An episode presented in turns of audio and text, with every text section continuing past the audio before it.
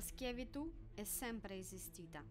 Se avete pensato al potere di una persona su un'altra o di un piccolo gruppo di persone su tutta l'umanità, non avete torto. Ma sapevate che esiste una schiavitù di ordine superiore? E anche coloro che governano l'umanità sono in schiavitù. Chi è colui che governa tutti? Quali sono i suoi strumenti per controllare l'uomo e l'umanità? Come capire che si è controllati? Il potere delle immagini. Come pensiamo? Perché ci sono così tante immagini vivide intorno a noi? Come avviene la stereotipizzazione e la massificazione del pensiero delle persone?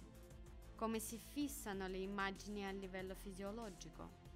Come nasce la dipendenza da immagini? L'uso delle immagini per manipolare e influenzare le persone.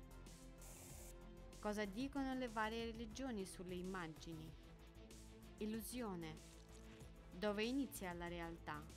La scienza moderna dell'ologramma quantistico. Come diventare veramente liberi? Guarda 13 giugno 2022, Caleidoscopio dei fatti, il potere delle immagini realizzato per iniziativa dei partecipanti al Movimento Internazionale Sociale Allatra provenienti da Italia, Spagna e America Latina.